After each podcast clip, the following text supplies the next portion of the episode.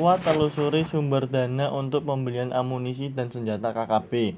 Polda Papua memeriksa Neson Murib untuk mengungkap sumber dana pembelian amunisi dan senjata untuk kelompok kriminal bersenjata.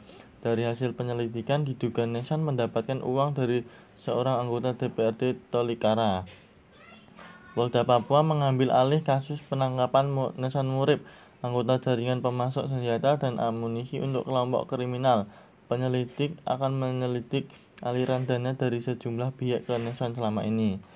Hal ini disampaikan Kepala Kepolisian Daerah Papua, Inspektur Jenderal Matius Fahri saat ditemui di Jayapura pada Kamis. Pada Kamis, pada Kamis, Kamis, Kamis, Kamis.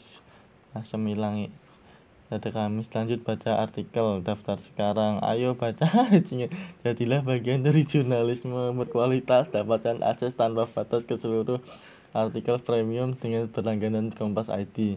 Kompas Digital Premium 12 bulan. Kompas Digital Premium 1 bulan dan Kompas Digital bulanan 50 bulan.